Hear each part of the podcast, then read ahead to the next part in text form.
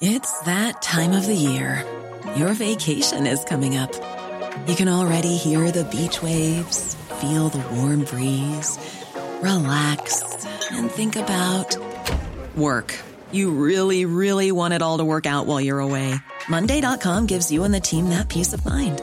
When all work is on one platform and everyone's in sync, things just flow wherever you are. Tap the banner to go to Monday.com.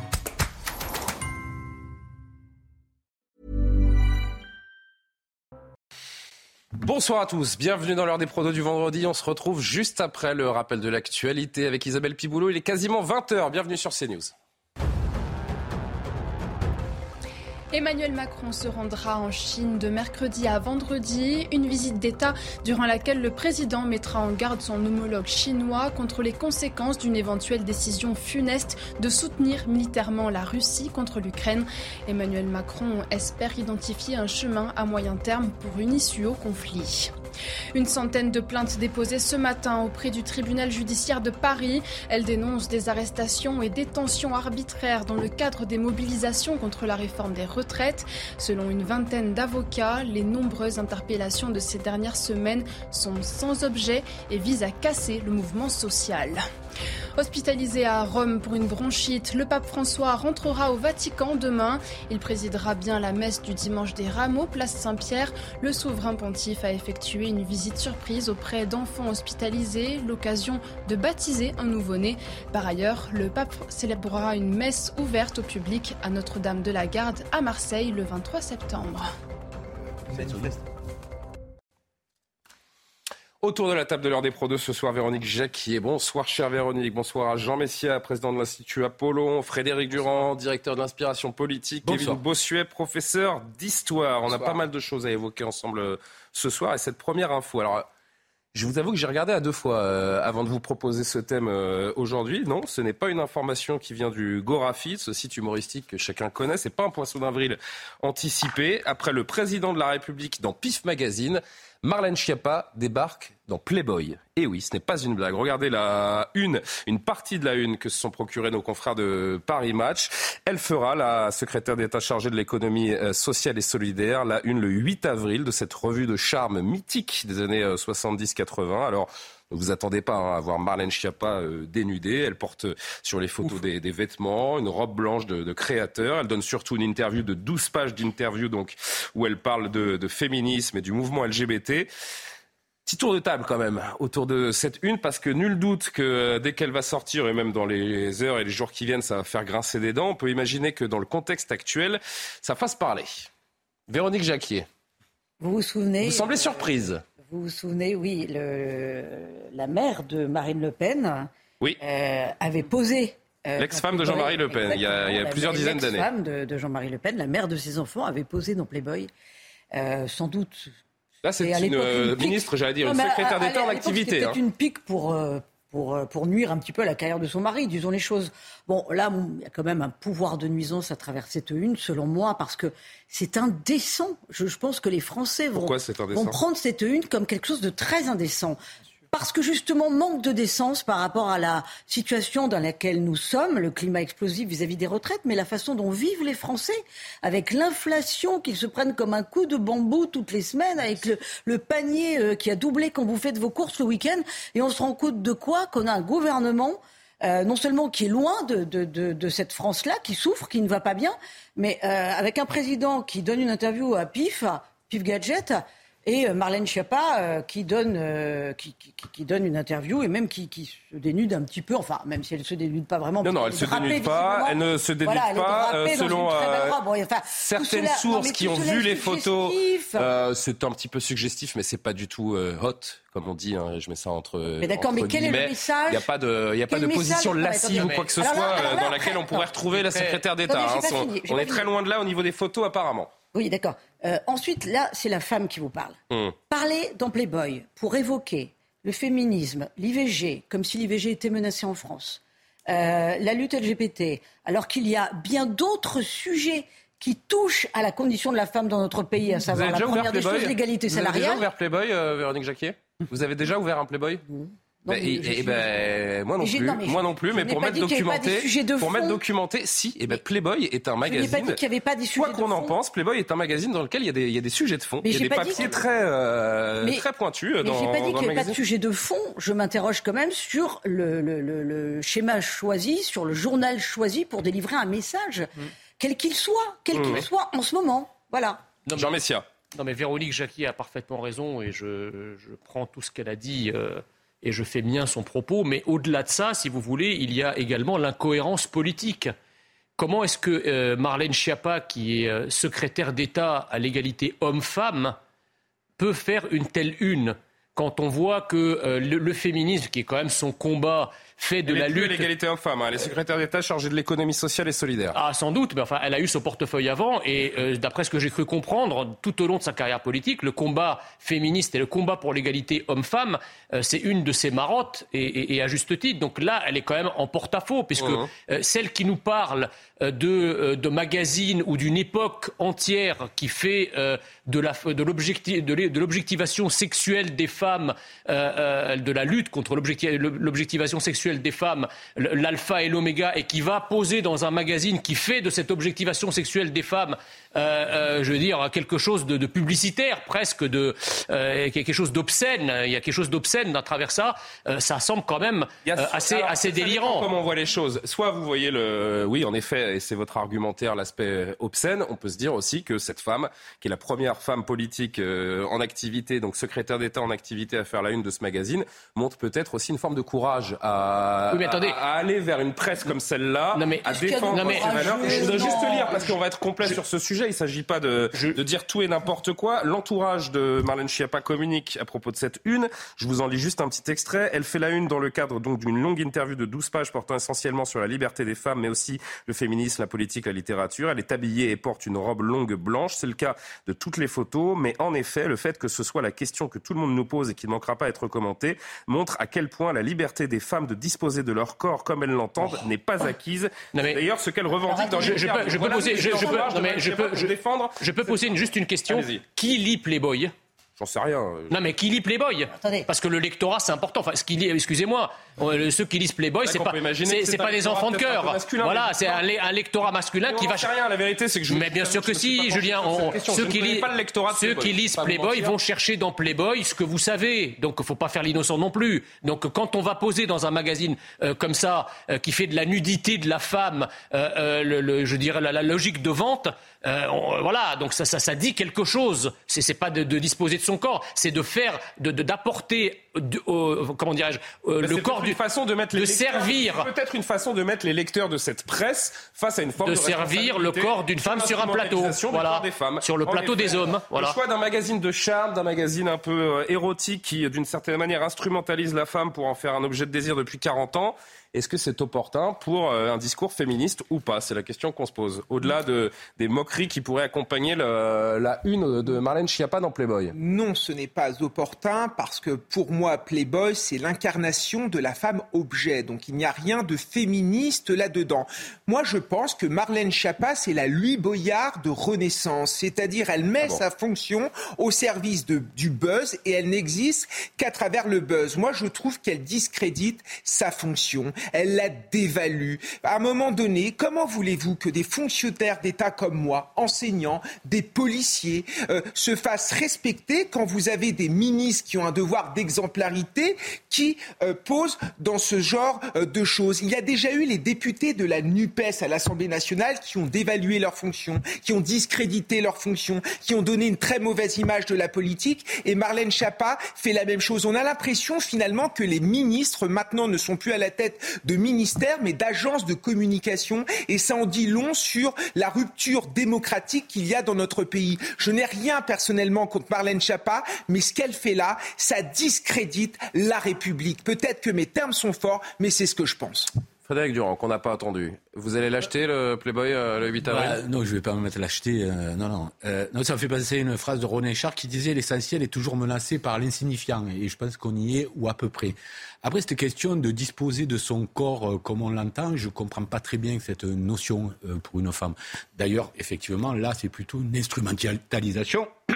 Sinon, on l'aurait posé avec un tailleur, enfin, elle l'aurait posé de façon classique, si elle ne voulait pas être instrumentalisé. Et puis ensuite, si on dit disposer de son corps comme chacun l'entend, alors il faut autoriser la prostitution. Il n'y a plus de, absolument plus aucune raison de ne pas autoriser la prostitution. Et si on l'autorise, il faut une formation des bah, vous faites un, vous faites un raccourci que, je, ne cautionne pas forcément, euh, Frédéric. Je ne fais pas de raccourci. Je dis où c'est un principe intangible, le fait de disposer de son corps comme on l'entend. Et à ce moment-là, comment vous pouvez trouver le moindre argument au fait qu'on interdise la prostitution? C'est quoi l'argument? C'est qu'on ne peut pas disposer de son corps comme on l'entend. On ne peut pas en faire une matière à vendre, etc. Donc il y a bien effectivement une impossibilité dans la loi aujourd'hui de le faire. Et d'ailleurs, comme je vous dis, si on faisait autrement, ça supposerait qu'il y ait des formations, qu'il y ait des diplômes, etc., qui sanctionneraient euh, la prostitution. Donc, quelque part, je pense que c'est une phrase un peu vide de sens. Euh, vous savez, je crois que c'est, au, je sais plus, au début du siècle où on avait interdit le lancer de nains parce que on faisait des lancers de nains. Etc. Franchement, je vous suis plus, Frédéric. Ben, on parle d'une, on parle d'une secrétaire d'État qui pose dans un magazine et vous me ben, faites des raccourcis avec non, les de nains et la prostitution. Je, ne fais, pas de raccourcis. On va pouvoir disposer, faire magazine, du coup. disposer de son corps comme on l'entend, qu'est-ce que ça signifie? Ben, ça signifie que cette, que cette, femme euh, dispose de son corps et de son image comme elle l'entend et, qu'elle choisit un magazine et je, de charme et je vais pour faire de la communication. Voilà, ça lui appartient et c'est sa responsabilité. Écoutez, vous nous proposez le sujet, on a le droit de le critiquer. Bien sûr, mais oh, c'est le raccourci sur, euh, non, sur les éléments qui me, qui je me ne fais, je ne fais pas de raccourci et je dis une seconde chose, c'est que elle, disposer de son corps, c'est pas disposer de sa fonction. Parce qu'elle dispose de son corps, sans doute comme elle l'entend, mais disposer de la fonction de ministre, c'est autre chose. En tout cas, cela a été. Aujourd'hui, dans la, société du spectacle, effectivement, on fait plus trop de différence. Puisque ce qui va marquer, c'est le buzz qui va marquer. Et d'ailleurs, c'est pour ça qu'il s'en prémunissent en disant, son entourage, son cabinet, en disant cette, cette phrase, on est loin encore des femmes qui pourraient disposer, alors que la preuve est le contraire. Et qu'on est même trop loin dans ça, à mon avis. Le sujet, bon, on va avancer, on va avancer, parce qu'on va pas faire toute l'émission sur Madame Chapa dans, dans Playboy. Mais c'est vrai qu'il y a une séquence de communication entre le président président dans Plus bah, Magazine et une secrétaire d'État dans Playboy, c'est vrai qu'il y a une séquence de communication gouvernementale qui est quand même euh, assez lamentable et sur une très longue durée. C'est ça qui peut aussi nous, euh, nous interroger. Bon, si vous avez envie de découvrir l'interview de Marine Schiappa et quelques euh, photos d'elle dans Playboy, ce sera disponible le 8 avril. Et je pense que dans les heures et les jours qui viennent, je vous le disais, tout cela va être pas, pas mal discuté et commenté. En dix jours, on change totalement de sujet. En dix jours, ils ont littéralement souillé leur université après dix jours d'occupation par des manifestants contre la réforme des retraites. L'université de Bordeaux-Victoire a été débloquée par les forces de l'ordre. Ça s'est passé la nuit dernière. Les occupants ont été délogés. Les responsables de l'université ont constaté euh, désormais les dégâts. Il y en a pour plusieurs centaines de milliers d'euros. Regardez le reportage sur place d'Antoine Estève. Des sols couverts de déchets, des graffitis partout sur les murs des bâtiments classés. Les amphithéâtres en bois ancien sont saccagés. Dans les bureaux de la direction, tout est sans dessus-dessous. Les ordinateurs, documents. Dans cette armoire, de la vaisselle précieuse a été brisée. Ici, des œuvres d'art ont été jetées au sol, comme cassées à coups de marteau. Des habitants du quartier qui ont observé les occupants des lieux ces dernières semaines constatent l'étendue des dégâts. Pourquoi euh, abîmer, euh, enfin dégrader les, les, monuments quels qu'ils soient? Je comprends qu'on puisse manifester, mais pas dégrader quoi. Voilà. Ils sont dans la logique de mai 68 et et ils ne se rendent pas compte que la société a évolué. Quoi. il y a d'autres formes de, contestation, mais on ne détruit pas son, outil de travail, effectivement. La police est intervenue en pleine nuit pour déloger une quarantaine de manifestants qui avaient transformé l'université en camp retranché en bloquant tous les accès, escaliers et fenêtres notamment. Le président de l'université, Dean Lewis, a constaté l'ampleur des dégâts. Il y a deux temps hein, dans, l'occupation du site. Il y a eu première, un premier temps à partir du 21 mars où ça a été une occupation avec des dégâts euh, qui étaient essentiellement euh, des dégâts pour euh, entrer dans des locaux qui étaient fermés à clé, donc des portes qui étaient défoncées ou des armoires, de, des portes d'armoires qui étaient arrachées. Et me semble-t-il que dans la deuxième phase, là, on a des dégâts qui sont clairement des, des saccages des locaux. L'université a déjà annoncé qu'elle allait porter plainte contre X pour les dégradations subies. Et pour le moment, personne n'est capable de donner une date de réouverture des locaux. Les travaux de réhabilitation prendront certainement plusieurs mois des images absolument euh, lamentables, même tristes. Euh, et j'ai envie de dire, Kevin Bossuet, euh, comment 200 jeunes ont pu bloquer une université pendant 10 jours? Ben, je, me pose la question. Ils ne sont pas tous des étudiants. Hein. Certains ont investi, euh, certains qui ne sont pas étudiants de l'université ont investi. Euh, qu'a fait le président de l'université pour éviter cela Je ne l'accuse pas.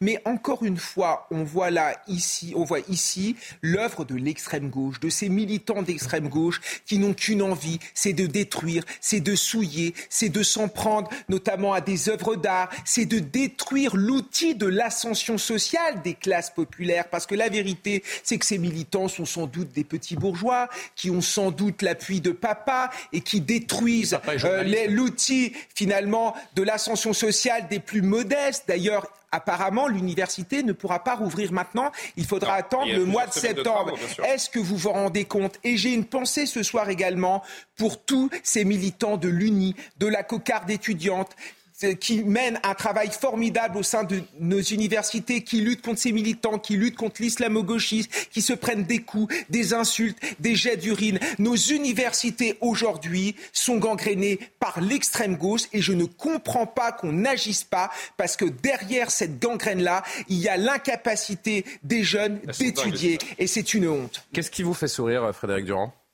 Non, non, c'était le, le, le, bon cœur que mettait à l'ouvrage euh, Kevin Bossuet. mis du cœur. Euh, non, moi, tout simplement, je pense qu'effectivement... L'État impuissant face à 200 euh, gugus anarchistes de pacotille Oui, voilà, parce que là où je partage assez... révolutionnaire en organisant, d'ailleurs, il y avait des rêves partis organisés. Vous savez, c'est qu'en général, les, les, les, gens des classes populaires qui ont la chance d'aller à l'université respectent beaucoup plus les lieux dans lesquels ils vivaient. Puis je ne vois pas, et je ne vois pas tellement de rapport entre le fait d'être contre je ne sais quoi, est-ce que c'est une... Bah, sorte d'extension du domaine de la lutte pour les retraites, mais euh, je ne vois pas comment, euh, euh, comme souvent d'ailleurs dans ce genre de cas-là, en quoi on fait avancer le, la cause là. on l'a fait reculer parce que les gens ordinaires, les Français ordinaires voient ça comme un saccage et ne voient absolument pas quelle est la plus-value de ce genre d'action. Donc moi je m'y reconnais pas en tout. Entre parenthèses, on parle d'un bâtiment du 19e siècle classé au titre des monuments historiques. Hein. Et à l'arrivée, on a eu la confirmation qu'il n'y avait eu aucune interpellation. Comment expliquer ça? Comment euh, on peut expliquer une telle complaisance Également, c'est un, une autre question que l'on peut se poser à la vue de ces images. Écoutez, moi, j'ai cherché comme un staccadovis depuis le début de la journée une quelconque réaction euh, de la ministre de l'enseignement supérieur à ces saccages. J'en ai, ai pas trouvé une seule. Elle va s'exprimer demain. Par contre, mais c'est vrai qu'on attend. Euh, c'est trop long déjà. Non, mais je pense que si un étudiant dit de droite ou d'extrême droite avait écaillé une peinture à Assas, je peux vous dire que là, le communiqué de presse en aurait appelé aux heures les plus sombres et la ministre aurait réclamé une enquête euh, illico presto de ce qui arrive. Donc là, je ne comprends pas que l'autorité politique se taise. La deuxième chose, c'est que j'entendais un des manifestants euh, dire qu'en mai 68, c'est l'esprit de mai 68. Non, je pense que l'esprit de mai 68, et Dieu sait que je ne suis pas d'accord avec euh, l'idéologie de mai 68, mais enfin, à l'époque, je pense que les étudiants étaient encore un peu cortiqués et ne cassaient pas de la vaisselle historique, ne, ne, souillaient pas des meubles en bois historiques et ne cassaient pas des œuvres d'art. Là, on n'est pas dans, le, dans, dans, dans, un, dans, une politique ou dans des revendications. Ça ressemble à un squat. On est, on est dans une forme de talibanisme politique.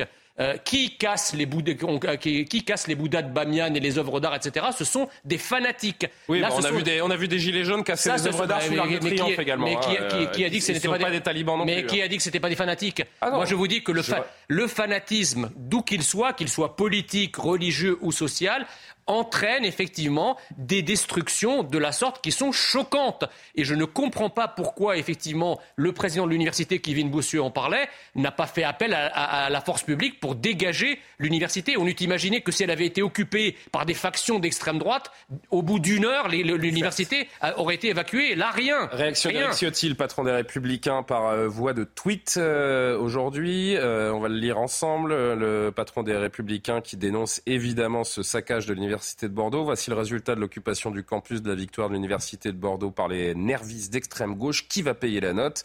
Les contribuables français, bien sûr, dit-il. C'est typiquement le genre d'image qui peut faire euh, que le mouvement se retourne contre lui-même ou pas? Bah, écoutez, moi je m'étonne justement euh, qu'on ne s'indigne jamais suffisamment de ces images et de ces exactions, parce que maintenant c'est un corollaire de toute, euh, de toute réforme engagée ou de toute manifestation. Dès que l'ultra-gauche entre dans la danse, ça y est, on a des universités qui sont fracassées. Si, avec Bordeaux, hein, mais c'est pas la seule. C'est le cas à Toulouse. on vous montrera les images à Nantes aussi. Pardon, rappelons deux choses. Un, évidemment, la culture d'impunité, c'est-à-dire qu'ils ne sont jamais interpellés, jamais punis, mais les théoriciens du recours à la violence politique dont on biberonne ces jeunes-là ne sont jamais inquiétés. Je pense par exemple non seulement à des enseignants français, euh, dans certaines universités. Par exemple, Rennes 2 est connu pour être un bastion de l'ultra-gauche. Donc vous avez vu un petit peu les violences après que l'on voit poindre dans le centre-ville de Rennes. C'est absolument abominable. Et il y a par exemple un homme qui s'appelle Mathias euh, Malm, qui est un théoricien suédois, qui mhm. écrit carrément des bouquins pour vous expliquer comment il faut saboter des pipelines. Et ce, ce type-là, euh, qui est un gourou, pour, euh, pour les jeunes, pour les Black Blocs et autres qui sont allés à, Sainte-Soline. Voilà. Alors en plus là-dessus, il y a cette ultra-gauche avec ce climat de violence exacerbé qui est, sur lequel on souffle sur les braises depuis des années. Et puis maintenant, il y a ce cette radicalité dans, dans, la lutte contre l'écologisme, mais qui en fait... Euh, un paravent, hein. tout ça c'est pour tout casser, mais avec tout ça parce qu'on leur met aussi dans le crâne l'éco-anxiété, la lutte contre le réchauffement climatique, on va tous mourir, l'anticapitalisme, etc. Moi je ne comprends pas que l'État, l'État ne fasse pas quelque chose pour lutter contre cette violence-là, mais cette violence qui est mentale aussi. En réalité, au nom d'une cause qu'ils estiment euh, soit euh, juste, soit supérieure, euh, eh bien désormais ils peuvent tout casser, s'en prendre aux policiers aussi, pourquoi pas. On l'a vu ces dernières heures avec la, la banderole qui a été affichée également sur le parvis, enfin sur un plafond, un mur de l'université de, Nantes. En gros, ça s'adresse aux policiers après le week-end de, Sainte-Soline. Vous brûlerez dans vos camions. Voilà ce que l'on peut lire, notamment. Euh, L'ultra-gauche n'a plus de limite, euh, Frédéric Durand. Non, mais pour répondre à la question que vous posiez, est-ce que c'est de nature à renverser l'opinion Vous brûlerez comme vos camions, pardon. pour répondre à la question, donc vous disiez, euh, est-ce que ça peut retourner l'opinion dans l'autre sens Moi, je ne crois pas. Parce que moi, je crois que les gens ordinaires, normaux, euh, savent très bien qu'il s'agit là euh, d'exactions, de, vous l'appelez l'ultra-gauche, et ils ne se sentent pas euh, concernés. Pourquoi vous l'appelez comment vous? Non, mais je ne vous, je vous reproche pas de l'appeler ainsi. Je vous dis juste euh, que les gens ne se sentent pas partie prenante de ça, ne se sentent pas mêlés à ça. Les familles qui vont manifester, les gens, euh, tout ils se sentent et ils sont encore largement, malgré ça, en soutien euh, au mouvement. donc, évidemment, si ça prenait des proportions inédites, vraiment graves, là, ça pourrait faire basculer. mais, les, gens font la nuance. C'est troublant cette semaine. Je vous rends tout de suite la parole. On avait un, un sondage qu'on a publié pour CNews en début de semaine, dans lequel on pouvait lire qu'il y a quand même 15% des Français interrogés qui estiment que la violence peut être légitime pour faire reculer l'État. 15%. Non, mais ils l'ont estimé après tout le parcours et le 49.3 utilisé in fine, parce qu'avant, ça n'était pas le cas. Donc, effectivement, que l'attitude qu'a eu le gouvernement et qui a, qui a, qui a finalement euh, proposé des débats qui n'étaient pas sincères au bout à force d'outils institutionnels, a fait monter cette proportion de gens qui se sont dit, mais alors il n'y a rien à faire. Alors on ne peut rien faire. si on casse tout, c'est la faute du gouvernement. Non, pas c'est pas ce que je dis. Finissent par se dire, je comprends, je finis par comprendre ça. C'est ça qui est dangereux, parce qu'il ne faut pas l'accepter. D'ailleurs, comprendre quelque chose, ça n'est pas forcément l'accepter. Alors, Jean Messia, rapidement. Bah, on, nous dit que ces gens ne, ne, connaissent que la violence euh, et ne comprennent que la violence comme mode d'action. Mais ce que je ne comprends pas, c'est que dans ce cas-là, ils devraient eux aussi s'attendre à ce que la République, qui est la seule institution susceptible d'une violence légale, leur tombe dessus avec violence. Je ne comprends pas qu'alors même qu'ils vous disent nous ne comprenons que la violence, comment ça se fait que l'État fasse preuve d'une forme de mièvrerie dans la réaction qu'il a vis-à-vis de cette radicalité qui ne comprend que la violence. S'ils ne comprennent que la violence, il appartient à la République de leur donner la seule violence légitime et légale en France qui est la sienne, mmh. celle de la République. Donc, euh, à chaque fois que le ministre de l'Intérieur ou à chaque fois que des médias complaisants vont couvrir la violence de ces militants et par contre désinguer les forces de l'ordre qui essayent de rétablir l'ordre face à ces violences, ils se trompent. S'ils ne comprennent que la violence, ils doivent recevoir la violence. Ce qu'on a appris aussi, c'est que la fac, là, pendant les dix jours où elle était occupée, elle a servi de base arrière pour préparer des actions violentes. Tout cela est cautionné, encore une fois, alimenté par, euh, par la gauche. Euh, je rappelle évidemment à l'appel à la, ne, serait-ce que l'appel à la censure populaire prononcé par, euh, par Jean-Luc Mélenchon, qui appelle à la, à la grève également générale le, 6 avril prochain. Ce hein. qu'il faut dire aussi, c'est que ces militants ne sont pas des décérébrés. Ce sont des idéologues qui ont un véritable hein. projet politique. Là, on voit bien qu'il y a des tags anti-police. Moi, je me souviens ah de tags au sein euh, de l'université Paris 8 où c'était français égal PD fucked white people avec un racisme anti-blanc. Hein, ah mais c'était c'est pas idéologique ça, c'est de la bêtise. Ah non, c'est de la bêtise. Ah non, c'est totalement idéologique. On est ça, on est là dans le wokisme, c'est-à-dire que pour eux, il y a les dominants, les dominés, les personnes blanches dominent les personnes les personnes de couleur, etc., etc. C'est mm. ça qu'il faut comprendre. Et moi, j'attends une enquête sur l'islamo-gauchisme à l'université, puisqu'on en a, on nous en a, on, on nous a promis qu'il y aurait une enquête. Apparemment, il n'y en a eu aucune. C'est l'heure de la pause. 30 secondes, même pas. pas le sentiment aux gens que les manifestations, les mobilisations comme les, contre les réformes des retraites sont des mobilisations woke ou, euh, ou islamo-gauchistes. Enfin, c'est n'importe quoi. Euh, c'est pas du tout ça. C'est la grande. On, bah oui, mais on est en train de dériver la discussion. Pas ça, Kevin, on va poursuivre la discussion dans un court instant. On marque euh, notre pause. On va revenir d'ailleurs sur les, les, images là encore de violence hier avec ces appels à manifester pour euh, venger, soutenir les blessés de, de Sainte-Soline. On vous fera découvrir un visage, celui de la nouvelle secrétaire générale de la CGT. On verra à quel point elle peut peser ou pas dans la contestation. Et puis si on a le temps, on vous parlera également de ce mail envoyé aux arbitres par la Fédération française de football qui, euh, qui veut interdire les, les pauses des joueurs de football qui pratiquent le ramadan pendant les matchs, afin de se nourrir et de s'hydrater, vous le savez, de casser le jeûne. Tout cela est au programme de la deuxième partie. À tout de suite. Le retour de l'heure des pros 2. On fait d'abord un rapide rappel de l'actualité. Isabelle Piboulot. Cinquième semaine de grève à la raffinerie de Donge. La CGT et la CFDT appellent à la reconduction du mouvement jusqu'à vendredi prochain. Au terme de leur assemblée générale, seule Force ouvrière a appelé à la grève jusqu'à mercredi.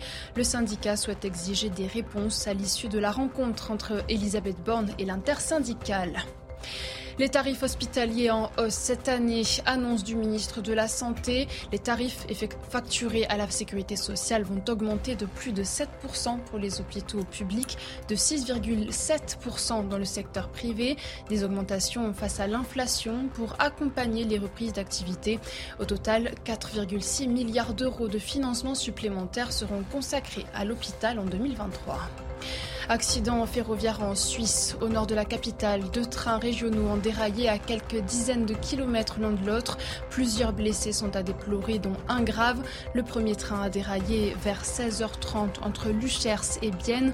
Le second, une vingtaine de minutes plus tard, aux alentours de Buren-Tsumov. Des rafales de vent sont probablement à l'origine du deuxième déraillement.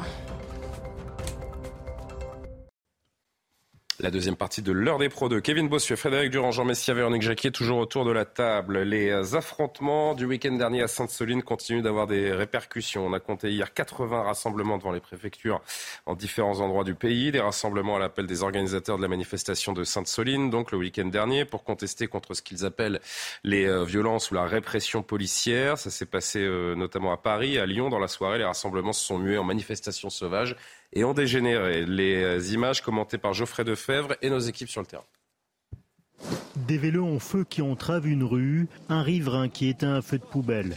Hier soir à Paris, le rassemblement largement pacifique d'environ 4500 personnes s'est transformé en cortège sauvage dans la capitale, entraînant plusieurs dégradations et l'intervention des pompiers.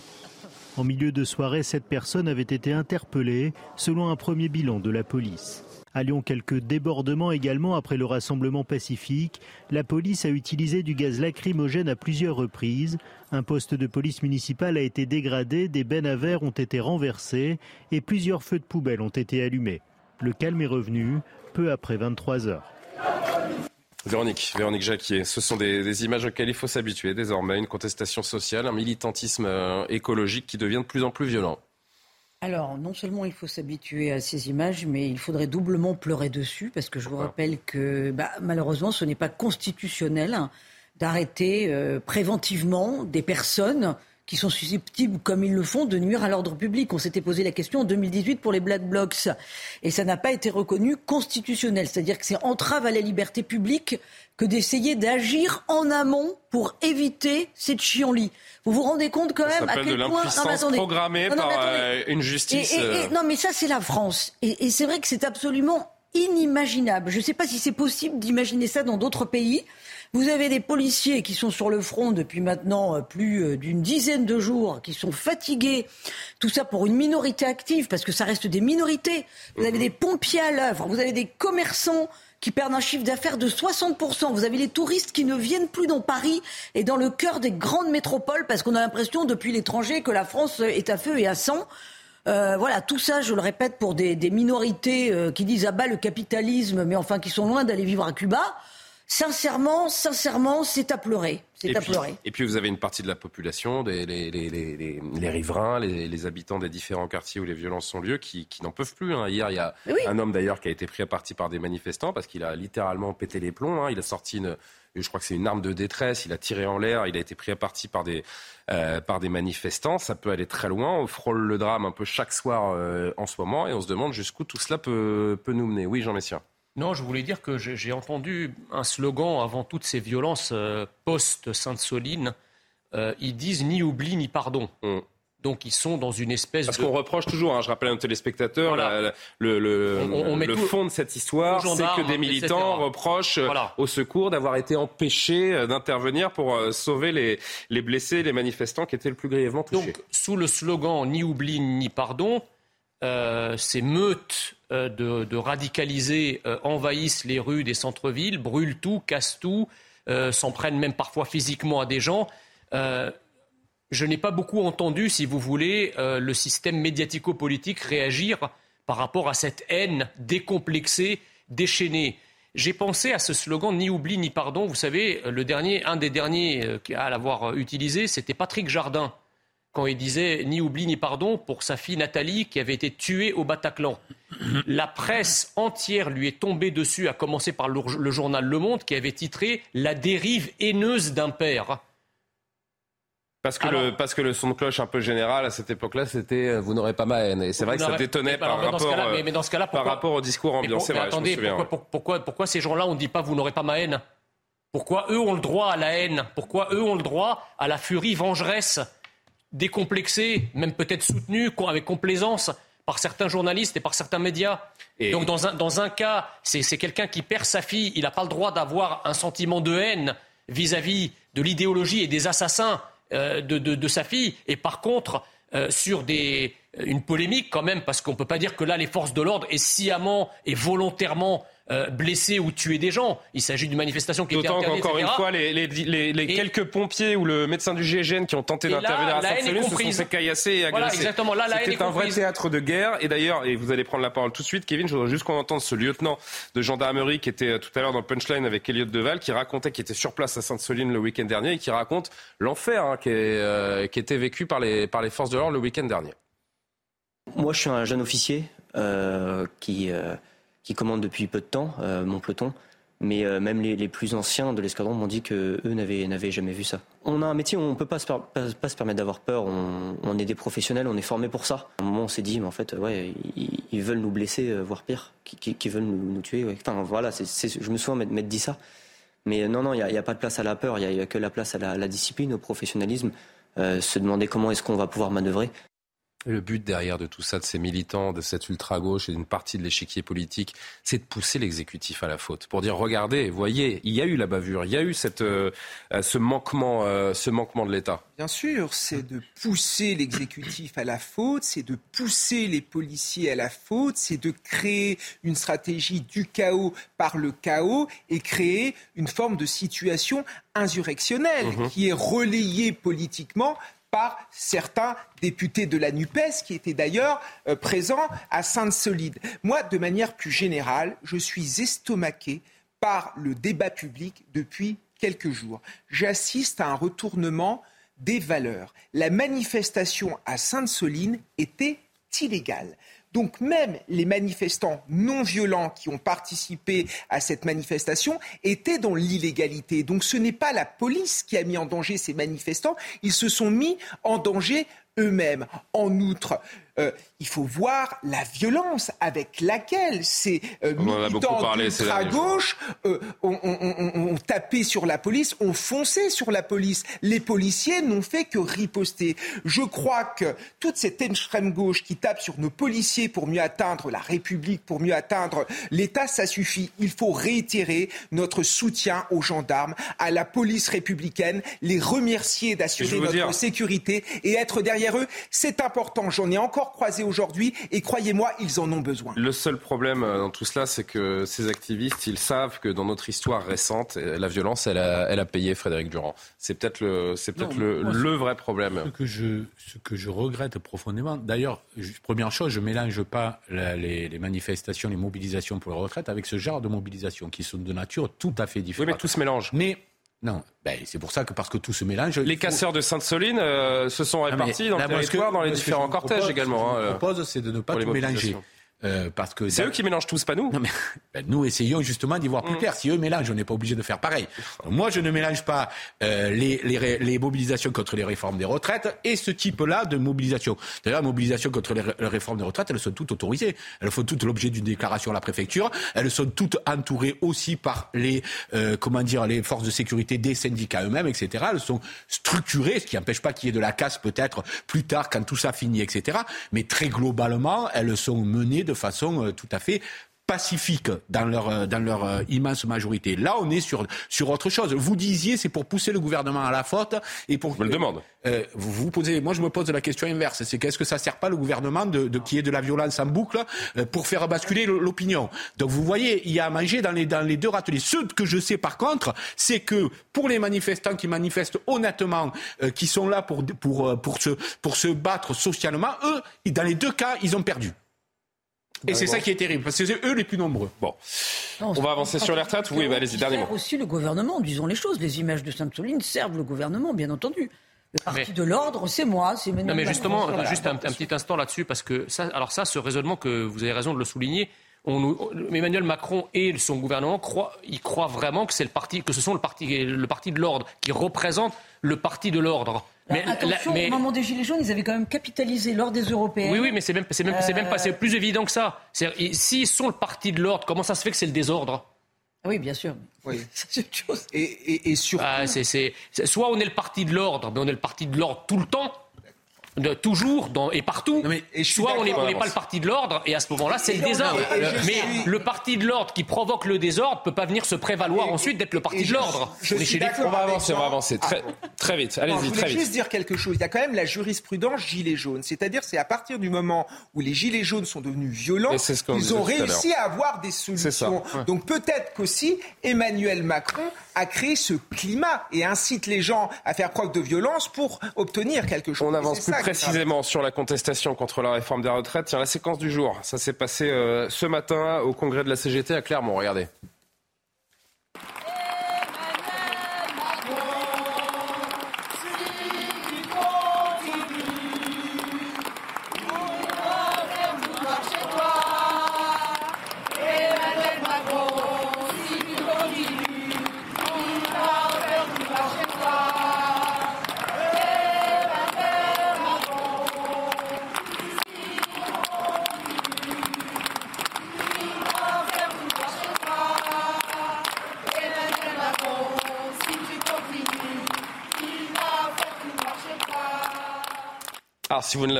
Connaissez pas, si vous ne connaissez pas encore ce visage, cette dame en vert au milieu de l'image que vous avez aperçue euh, chantant la gloire d'Emmanuel Macron n'est autre que la nouvelle secrétaire générale de la CGT, élue ce matin, Sophie Binet. C'était un peu l'outsider, hein, l'outsider de, cette, euh, de ce congrès. Vous dites? Les autres candidats? Il y en avait, mais euh, là, je, tout de suite. Masson et, et, que des femmes, je crois, non Oui, deux femmes. Elle est où la parité alors Comment Elle est où la parité Oh, arrêtez un petit peu. Première femme qui prend, c'est la première femme qui prend la tête de cette organisation syndicale. La parité donc vous pouvez la saluer. Euh, la parité, on, on s'est assis dessus pendant 100 ans à la CGT, donc euh, vous pouvez saluer le fait ah, que ce soit la première ah, oui, femme. Alors, donc on répare une erreur par une autre erreur. Bravo. C'est une erreur. C'est une erreur de. Non mais on répare, on répare l'absence de parité par une autre absence de parité. Mais de quoi vous en fait bah, je me plains qu'il n'y avait pas de parité dans l'élection. Il n'y avait pas des hommes et des femmes qui se présentaient. Vous êtes sérieux, Jean non, mais sérieusement, il n'y a jamais eu de femmes. En, je crois que la CGT a plus de 100 ans d'existence. Je parle de, cette élection. Mais peu importe. Voilà. En tout cas, c'est pas le sujet. Julien, si les hommes étaient tous d'accord pour justement porter des femmes comme candidates, tout le monde est content. franchement. Bah, oui, c'est la meilleure réponse. Mais c'était pareil avant. Mais pourquoi pas si, toutes les femmes étaient Si toutes les femmes étaient, ben voilà, donc c'est pas. Mais au-delà du tout, du tout, au-delà du sexe des âges. Sophie Binet sur cette euh, lutte qui continue de l'intersyndicale contre la réforme des retraites. Nous ne lâcherons rien. Écoutez-la. Le 5 avril, vous savez que finalement, Elisabeth Borne et le gouvernement qui n'avaient pas le temps de rencontrer l'intersyndicale, autre chose à faire, ont subitement annoncé qu'ils souhaitaient nous rencontrer. Donc il y a un rendez-vous de l'intersyndicale le 5 avril avec Elisabeth Borne et nous irons toute l'intersyndicale unie pour exiger le retrait de cette réforme de façon ferme, déterminée. Ça va être sympa le rendez-vous à Matignon euh, le 5 avril. Véronique, vous voulez réagir d'abord? Oui, bon, mais là. Ça risque de tourner court. elle, est, plus dure ou moins dure que Philippe Martinez? Alors, euh, elle a été secrétaire de l'UNEF, le mmh. syndicat étudiant. Elle était, euh, elle avait le, le elle était très active au moment de en 2006 euh, quand il a fallu euh, être dans la rue justement. Je crois qu'elle était à CGT cadre hein, avant d'être oui, voilà, Lugic, Lugic, CGT. Elle, a fait ses armes lors de la lutte contre le, le CPE, vous savez. Mhm. Donc effectivement, là, il y a un petit peu le rêve, peut-être de réitérer ce que ce que les syndicats à l'époque ont réussi à avoir vis-à-vis -vis du CPE, c'est-à-dire que la loi ne soit pas promulguée. Euh, la loi sur la réforme des retraites, pourquoi pas, hein, puisqu'elle était au cœur, euh, elle était très active euh, pour obtenir ce qui a été un précédent. Alors effectivement, c'est un profil cadre, donc peut-être va-t-elle être relativement modérée pour une cégétiste. toujours est-il que on va voir si le, front syndical tient avec une femme comme cela. Mais bon, elle là, elle est dans les palabres, hein, elle est dans les palabres pour rassurer pour rassurer ses troupes, parce que sincèrement, qu'est-ce qui va se passer mercredi Il va pas se passer grand-chose. Vous avez les syndicats qui vont dire ah. je veux bah, dire, l'idéal pour Elisabeth Borne, à la rigueur, c'est que, c'est que la CGT vienne pas, et comme ça, elle aura tout gagné. Mais non, mais bah oui, mais elle va venir. Elle joue le jeu d'intersyndical. voilà. Euh, non, euh, non, moi je pense que c'est une bonne nouvelle d'abord pour la CGT, que, pas parce que uniquement c'est parce que pas uniquement pardon parce que c'est une femme, mais parce que c'est une femme intelligente. Moi, je l'ai vu dans des débats, etc. Quelqu'un qui tient la route, euh, euh, au niveau de, de, idéologiquement. Donc je pense que c'est une bonne nouvelle. Alors c'est pas une c'est pas une figure à la germinale. Alors ça déçoit certains parce qu'ils auraient aimé voir une figure à la germinale comme ça au moins discrédité par l'image. Là c'est ça n'est pas le cas. Ensuite s'agissant de la rencontre, oui elle, elle se si vous voulez elle est dans la même ligne de, de, du front syndical uni. C'est important. Elle aurait dit non nous nous n'irons pas. On laissera y aller la CFDT les autres syndicats. Là on, là il y avait vraiment euh, ça aurait été un scoop. Non elle s'inscrit dans ça et je pense qu'elle a raison de s'y inscrire on voit bien pourquoi Borne a dit ça, tout simplement parce que les mains tendues des syndicats dix fois ont été refusées et Borne s'est senti obligé de leur dire bon ben euh, voilà parce que le gouvernement voyait bien qu'il commençait à se retourner complètement. Elisabeth Borne justement qui était dans la Nièvre aujourd'hui. Merci pour la passe décisive, euh, Frédéric Durand. Toujours à l'écoute, la première ministre. On est dans une situation de majorité relative, ça ne vous a pas échappé. Dans ce cas, on n'a pas le choix. Il faut qu'on puisse dialoguer. Et c'est comme ça c'est la condition pour qu'on puisse apporter les réponses qu'attendent les Français. Donc moi, je déplore que certains fassent le choix du refus du dialogue. En tout cas, moi, je reste toujours dans une position d'écoute, de dialogue, et avec tous ceux qui le veulent, qui le voilà, je souhaite qu'on puisse trouver, bâtir ensemble les meilleures réponses pour les Français. Qu'est-ce que c'est que cette Juste deux mots, deux Très vite parce que je voudrais qu'on fasse très vite parce que elle a dit, euh, Macron a exactement dit ça dans son courrier au syndicat en disant ah bah, nous avons toujours été dans le dialogue et on attendait tous la phrase derrière donc je vous reçois il les a pas reçus. Qu'est-ce que c'est Qu'est-ce que c'est Alors je voudrais qu'on répartisse. Je vous le disais la parole. Qu'est-ce que c'est à part une diversion cette euh, réunion à Matignon? En fait, de quoi ils vont parler? Mais on ne comprend strictement rien. Elle nous parle de convaincre, de discuter. Au moment décisif, elle n'a jamais voulu recevoir les syndicats et surtout, elle n'a jamais réussi à convaincre une vingtaine de députés. Enfin, à un moment donné, on voit bien qu'Elisabeth Borne ne peut plus diriger ce pays, ne peut plus gouverner.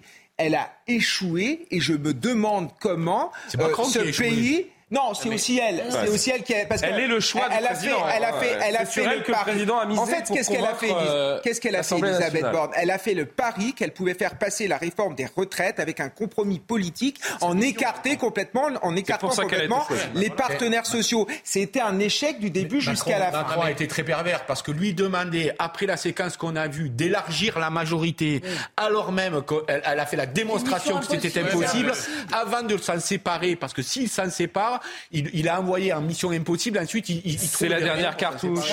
Ce qui est incroyable, avant de servir de vrai fusible. C'est ça la réalité. Oui, euh, Véronique. Et Emmanuel Macron. Euh, l'a fait marcher sur un champ de mine. Enfin, il a, il a quand même altéré la relation avec les syndicats, altéré la relation avec euh, les, les corps intermédiaires. Elle arrive derrière, on voit bien qu'elle sort les rames, elle a un profil de technocrate, elle, se, elle tente enfin de faire de la politique, mais c'est trop tard parce que souvent quand même ces enjeux-là se jouent en coulisses.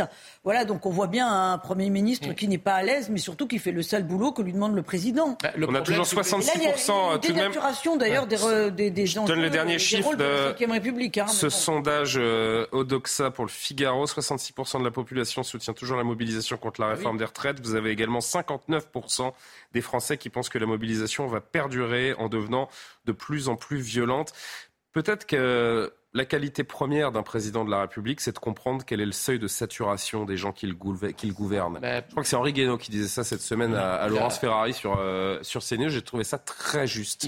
Et le consentement de la population, il ne l'a plus. Et ça, j'ai l'impression qu'il ne le voit pas. Bah, c'est-à-dire qu'il ne peut pas avoir le consentement d'une population dont il ignore tout, euh, qu'il ne, connaît pas. Vous savez, la Ve République, elle a toujours fonctionné avec un, un diptyque exécutif où le président de la République euh, est enraciné dans le pays, il, est irrigué par la sève du pays. Et donc, il, a une vision stratégique, une ambition nationale. Et cette ambition nationale, cette vision stratégique sont mises en musique par effectivement un Premier ministre qui, lui, est technocrate parce que c'est l'intendance qui suit finalement euh, la vision. Mais ce, ce diptyque-là, il ne peut plus fonctionner lorsque vous avez un président qui est totalement déconnecté, qui, lorsqu'il parle, on a l'impression qu'il aligne euh, des codes informatiques, si vous voulez. Alors, et sa première ministre, n'en parlons pas. Donc, on a un président qui est totalement déconnecté du pays, qui est ailleurs, qui fait des tournées en Afrique pendant que le, pays hurle sa colère. Il part, il part pour la euh, Chine. Euh, on va pas le voir pendant le, jour, le, jour, le jour où il y a une manifestation qui dégénère, il est, au, il est au téléphone avec la, la, présidente moldave. Bon, j'ai beaucoup de respect pour la Moldavie, mais enfin, il y a quand même des priorités. Donc, si vous avez deux personnalités à la tête de l'exécutif qui sont on a, on a, on a que, on a, ça peut pas marcher. On a un vrai problème. Ça peut jamais s'arrêter à ce rythme ça, révèle un vrai problème de, nos institutions, quelque part. Parce que lorsqu'un président n'est pas responsable devant son Parlement, que ce n'est que le gouvernement qui est responsable, mais que c'est le président qui gouverne, parce que la réalité, ce n'est pas le gouvernement qui gouverne la France, c'est le président. C'est terminé. Oui, Bon, ben, c'est terminé, mais finissez votre phrase. Non, mais, je peux m'arrêter là aussi. Non, mais ce que je veux vous dire, c'est que. c'est bien, vous êtes discipliné. Oui, tout à fait. Mais, dès lors qu'on a cette dichotomie-là, où le président préside et le gouvernement gouverne, où le président gouverne, et ça marche plus. La et le Conseil constitutionnel ne marche plus. constitutionnalise, et ce sera euh, le 14 euh, avril prochain. Les sages vont-ils nous surprendre Et on verra s'il y a une pièce qui est remise dans la machine infernale de la contestation ou pas.